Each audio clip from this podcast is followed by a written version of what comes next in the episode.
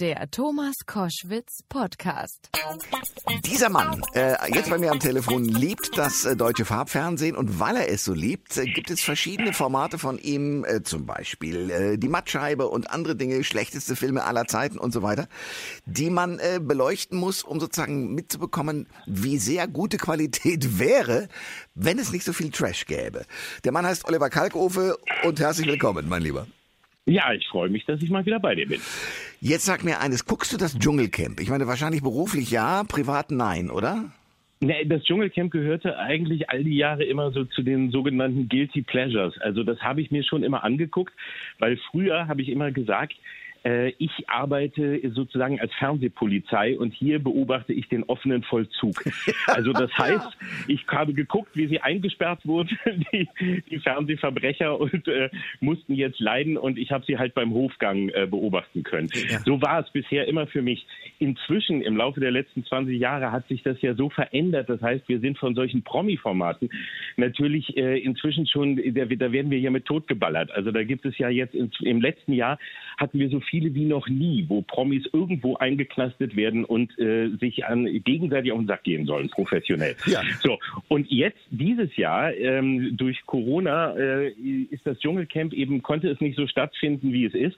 Und jetzt kommt ja diese wirklich sehr lieblos, lauwarm aufgewärmte Dosenwurst-Variante, ne, die, die wir hier jetzt sehen, nämlich diese Dschungelshow. Ja. Und die, finde ich, ist äh, äh leider wirklich ganz, ganz, ein, ein ganz trauriges, ein, ein echtes Trauerspiel, weil ähm, ich, hab, ich verstehe es auch nicht, wie können die Macher des Dschungelcamps, die sich bisher neben all den anderen Formaten, die es ja eben auch gibt, vor allem doch immer durch Professionalität in der Machart, in den Dialogen, im Konzept und so dann doch ein klein wenig herausgetan haben, ähm, jetzt so irgendwie selber ihr, ihr äh, Format verraten, indem sie überhaupt nicht sehen, worauf es eigentlich ankommt. Nämlich man möchte ja sozial verhaltensauffällige hm. Menschen die mit einem gewissen Hang zur Egomanie, den möchte man sehen, wie die sich in einer äh, Extremsituation verhalten. Und wir wollen nicht drei Leute, die äh, stundenlang nichts zu tun haben und im, im Mini-Zimmer im Mega-Lockdown sitzen. Das erleben wir ja jetzt hier gerade selber alle. Ja. Das ist nicht das, was man sehen will. Und da passiert ja auch nichts, weil es keine Interaktion gibt zwischen nur drei Leuten, die auf einen Platz zusammen eingesperrt sind. Und das macht gerade für mich, finde ich, so diese, diese Restfaszination, die bei allem Trash immer noch über dem Dschungelcamp hing, ziemlich kaputt. Also, ähm, du hast es schon gesagt, es sind da drei Leute in so einem Tiny House. Zoe Seib, Mike Heiter, Frank Fußbroch, Bräuch, der schon raus ist, Bea Fiedler, leider auch schon raus, Lars Tönsfeuerborn, Lydia Kelowitz, äh, Oliver Sanne, äh, Sam Dillon, Christina Dimitriou, äh, Jamila Rowe, Xenia von Sachsen und Philipp Pavlovic. So. Ich gebe es ganz offen zu, ich kannte den Fußbräuch und die Bea Fiedler. Und damit sind aber die natürlich, also das heißt mit anderen Worten, das funktioniert schon mit denen nicht mehr, oder was ist da los? Ja, das ist also erstmal, Bea Fiedler kenne ich auch noch, weil sie dreimal schon bei Schläferz dabei war. Das ist eine besondere Ehrung bei den schlechtesten Filmen aller Zeiten. Ja. Daher kannte ich sie gut. Ja. Ähm, da hatte sie aber auch weniger Sachen an als jetzt, aber es war da, das ist auch die einzige fast, die ich also in der Form kannte. Ähm, das ist ja das Erschreckende, was wir sowieso in den letzten Jahren beobachten. Es gibt gar keine Promis oder wie im Titel noch behauptet wird, Stars, die irgendwo, äh, die man irgendwo holen kann. Denn diejenigen, die sich auf sowas eingelassen haben oder es nötig hatten, die sind eigentlich jetzt aufgebraucht. Und inzwischen gibt es ja sowas wie eine Promi-Zuchtanlage. Also Promi ist für mich inzwischen ja auch eher ein Schimpfwort, weil ähm, die kommen ja jetzt, das sind Casting-Teilnehmer. Das ist der, das ist die siebte die bei Germany's Next Top Model rausgeflogen beim zweiten Recall von DSDS. Äh, hat, hat irgendwie dreimal gebumst bei Love Island. Das ist wirklich, das, das ist, das ist ja das Schlimme. Ich kenne einige, der Mike Heiter und so ist dadurch, dass er vor Nachtsichtgeräten mehrfach Geschlechtsverkehr bei Love Island hatte, wo man unter der Decke ihn ruckeln sah. Das ist seine Prominenz. Ähm, das in, und so ist das inzwischen. Das heißt, es werden irgendwo Casting-Teilnehmer gezüchtet, die, die besonders verhaltensauffällig sind ähm, und die man privat nicht kennenlernen möchte, die werden dann in solche Formate eingeladen. Und wenn du dich in dem einen besonders schlecht verhalten hast und da richtig für Zoff und Ärger ge äh, gesorgt hast und, und alle dich gehasst haben, wirst du ins nächste Format eingeladen. So funktioniert das inzwischen. Und das hat dann immer zumindest noch so äh, äh, im, im Unterhaltungssegment funktioniert, wenn du eben diese Leute miteinander agieren lässt. Ekelprüfungen machen, Känguruhoden, äh, Krokodilpimmel essen, das kennen wir doch alles. Das ist lange vorbei. Das ist, das regt doch keinen mehr auf. Ist auch nicht mehr spannend, Leute zu sehen, wie sie gegen den Wirkreiz kämpfen. Du willst ja, wenn sehen, wie die miteinander umgehen und interagieren. Und wenn du diese Möglichkeit nimmst und nur so Placebo-Spielchen machst, äh, wo, wo äh, das eben auf genau den Teil reduziert wird, die ganze Sendung, was bisher das Uninteressanteste war, dann schaufelst du dir dein Kraft. Also ich habe so dieses Bild, weißt du, wenn ich, wenn ich jetzt diese Dschungelshow sehe, ist so für mich wie so ein, so ein sehr träger alter Zombie, dem man dabei zuschaut, wie er sein eigenes Grab schaufelt, immer tiefer, immer tiefer, weil keiner in den Gnadenschuss gibt. Weil es immer, man, man schaut so zu und, und, und denkt, so geht's irgendwann zu Ende, kommt, aber es kommt kein Ende und es passiert auch nichts, ja. weil gar nichts passieren kann. Und das ist so das Bittere.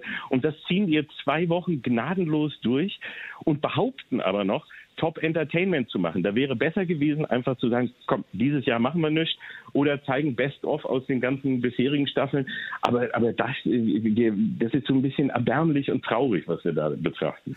Äh, kannst du dir vorstellen, warum das Dschungelcamp äh, trotz aller Widrigkeiten, die man ja nun tatsächlich objektiv hat, von den Machern, also auch von den Chefs von RTL, trotzdem auf den Sender gelassen wurde? Sind es Verträge? Gibt es Sponsoring? Woran liegt's?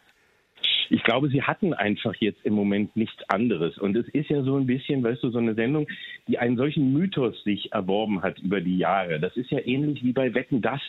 Äh, da macht man auch weiter, wenn man auch merkt, ah, ich glaube, wir, vielleicht sollten wir eigentlich eine Pause machen, äh, vom Verstand her, aber wir können uns das irgendwie gar nicht erlauben, weil da war, wir haben nichts anderes zu der Zeit. Und RTL wiederholt ja eigentlich sein Programm seit äh, ungefähr Anfang der 2000er jedes Jahr. Das ist ja so eine Murmeltierschleife, die wir da erleben. Es kommt immer zur gleichen Zeit DSDS, das Supertalent, es kommt äh, Let's Dance und dann kommt eben jetzt auch das Dschungelcamp.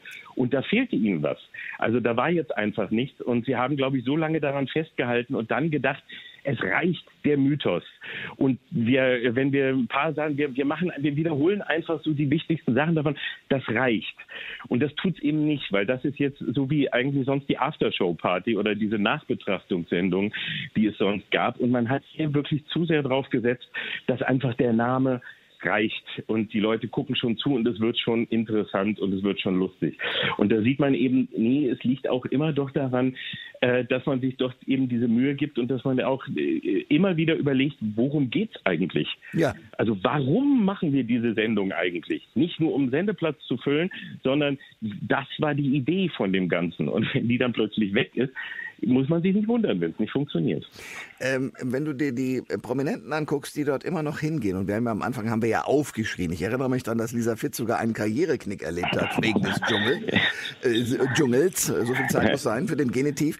Ähm, so Leute wie äh, Bea Fiedler und Co. Das ist das die Verzweiflung, weil sie spielt sie da eine Rolle? Hast du den Eindruck, die hat läuft einem einem eigenen Plan nach oder ist sie einfach nur am Pöbeln gewesen? Ich habe eigentlich den, ich habe eher das Gefühl, dass sie da äh, so, so eher, eher reingestoßen wurde. Und dass sie, viele von denen, glaube ich, sind so da und wissen wirklich nicht oder haben auch nie wirklich reflektiert, was da mit ihnen geschieht, sondern es ist so der Name wie Dschungelcamp, bekannteste Sendung, äh, super Quote, äh, da darfst du hin, super, dann mache ich das. Und was eben auch viele bei den ganzen Promi-Formaten ja gar nicht so verstehen, von denen, die da auftauchen, ist, dass ein, ein Hauptteil äh, ist, man, dass man die einlädt, ähm, um sie auszulachen und sie zu verspotten. Denn das ist ja das, was da zu einem ganz großen Teil geschieht. Man guckt mal und will mal sehen, wie siehst du denn aus ohne Schminke? Wie bist du denn, wenn du mal zusammenbrichst? Wie ist es denn, wenn du dich streitest, wenn du nichts, wenn du, wenn du deine Sucht nicht befriedigt bekommst und so weiter? Das ist ja das, was eigentlich dahinter steckt bei anderen Formaten wie Promis unter Palmen und so noch mehr, wo sie wirklich so weit äh, gegeneinander aufgehetzt werden, dass es fast schon zu körperlichen Attacken, zu Anspucken und so weiter kommt. Äh, Ähm, aber das ist eigentlich ist ja ist der Kern und viele kommen dahin und ahnen nicht, was äh, was da passiert. Und alle die, denen es wirklich schlecht geht, so wie man hier bei Bea Fiedler gesehen hat, die ja gesagt hat, dass sie von Sozialhilfe lebt und äh, schon lange äh, eigentlich ein eher trauriges Leben führt, die denken dann, ach ja gut, damit komme ich vielleicht wieder rein und kriege irgendwelche Jobs und verdiene nochmal Geld und sie sehen gar nicht, was da wirklich mit ihnen gemacht wird. Das ist ja auch das Perfide bei all diesen Formaten, weswegen ich da auch immer sage, ah, guck, seid ein bisschen vorsichtig und schaut euch an, was da äh, geschieht, weil die werden halt äh, vorgeführt. Die werden ganz deutlich am Ring durch, äh, am, am, am Nasenring einmal durch die Arena gezogen. Ich will auf eine Sache kommen, die ich ganz schön finde und von der ich gerne hören würde, was du dazu sagst. Joko Winterscheid hat eine Show, äh, wenn du die gewinnst, gewinnst du die Show. Und jetzt hat also Thomas Gottschalk gewonnen, was ich erstaunlich finde, muss ich sagen. Auch da ist er noch bei Pro7, der ist ja bei anderen Kanälen auch schon gewesen. Äh, was hältst du von dieser Sendung? Ähm, ich muss ganz ehrlich sagen, weil es gibt ja viele, die sagen, oh, mit Joko und Klaas können sie überhaupt nichts anfangen. Ich fand aber schon immer, dass, bei, dass das zwei äh, Männer und Personen sind, die wirklich uns gezeigt haben, dass man noch Spaß im Fernsehen haben kann und dass man auch kreativ sein kann. Und die Ideen und die Shows, die, die, die mit denen äh, bisher entstanden sind, da ist viel dabei gewesen, wo ich so sage, ey, das macht wieder Spaß und das ist irgendwie Fernsehen, wie es auch sein kann, ohne jetzt nur hämisch andere Menschen vorzuführen oder irgendwie boshaft zu sein. Ähm, und ich finde diese Idee sehr charmant. Ich habe mir das auch mit viel Freude angeguckt. Für Thomas Gottschalk, dass der jetzt die Show gewonnen hat, da weiß ich gar nicht, ob das für ihn ein Sieg oder eher ein Trostpreis ist, dass er jetzt arbeiten muss. aber andererseits ist, glaube ich, für ihn moderieren auch nicht wirklich eine Arbeit, sondern das macht er halt so nebenbei. Ja. Ähm, aber ich finde die, find die Idee und wie das, äh, wie das gelaufen ist, fand ich, fand ich sehr nett.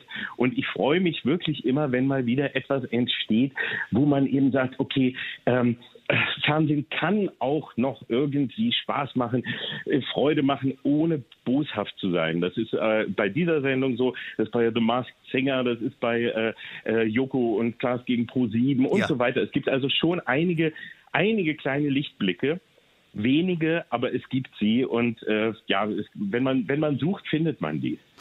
Das hat ein Mann, der das Fernsehen natürlich beobachtet wie kein zweiter, der demnächst im Laufe des Jahres, äh, Corona muss endlich wieder weg sein, auch dann wieder mit äh, ja der Mattscheibe und anderen Dingen, Schläferz und so weiter, kommt bei äh, Tele 5. Olli, ich danke dir sehr für das Gespräch heute und wünsche dir weiterhin viel Spaß trotz dieser Dinge im Fernsehen am Leben. Ja, das wünsche ich auch. Und äh, ich denke auch immer, Spaß ist ja auch immer, den muss man ja auch selber suchen, sonst findet man ihn nicht. Also man muss sich selber auch ein bisschen Mühe geben, aber dann klappt das schon. nicht aufgeben, nicht verzweifeln. Genau. Gut, mein Lieber, Dankeschön. Alle Informationen zur Sendung gibt es online auf thomas-koschwitz.de.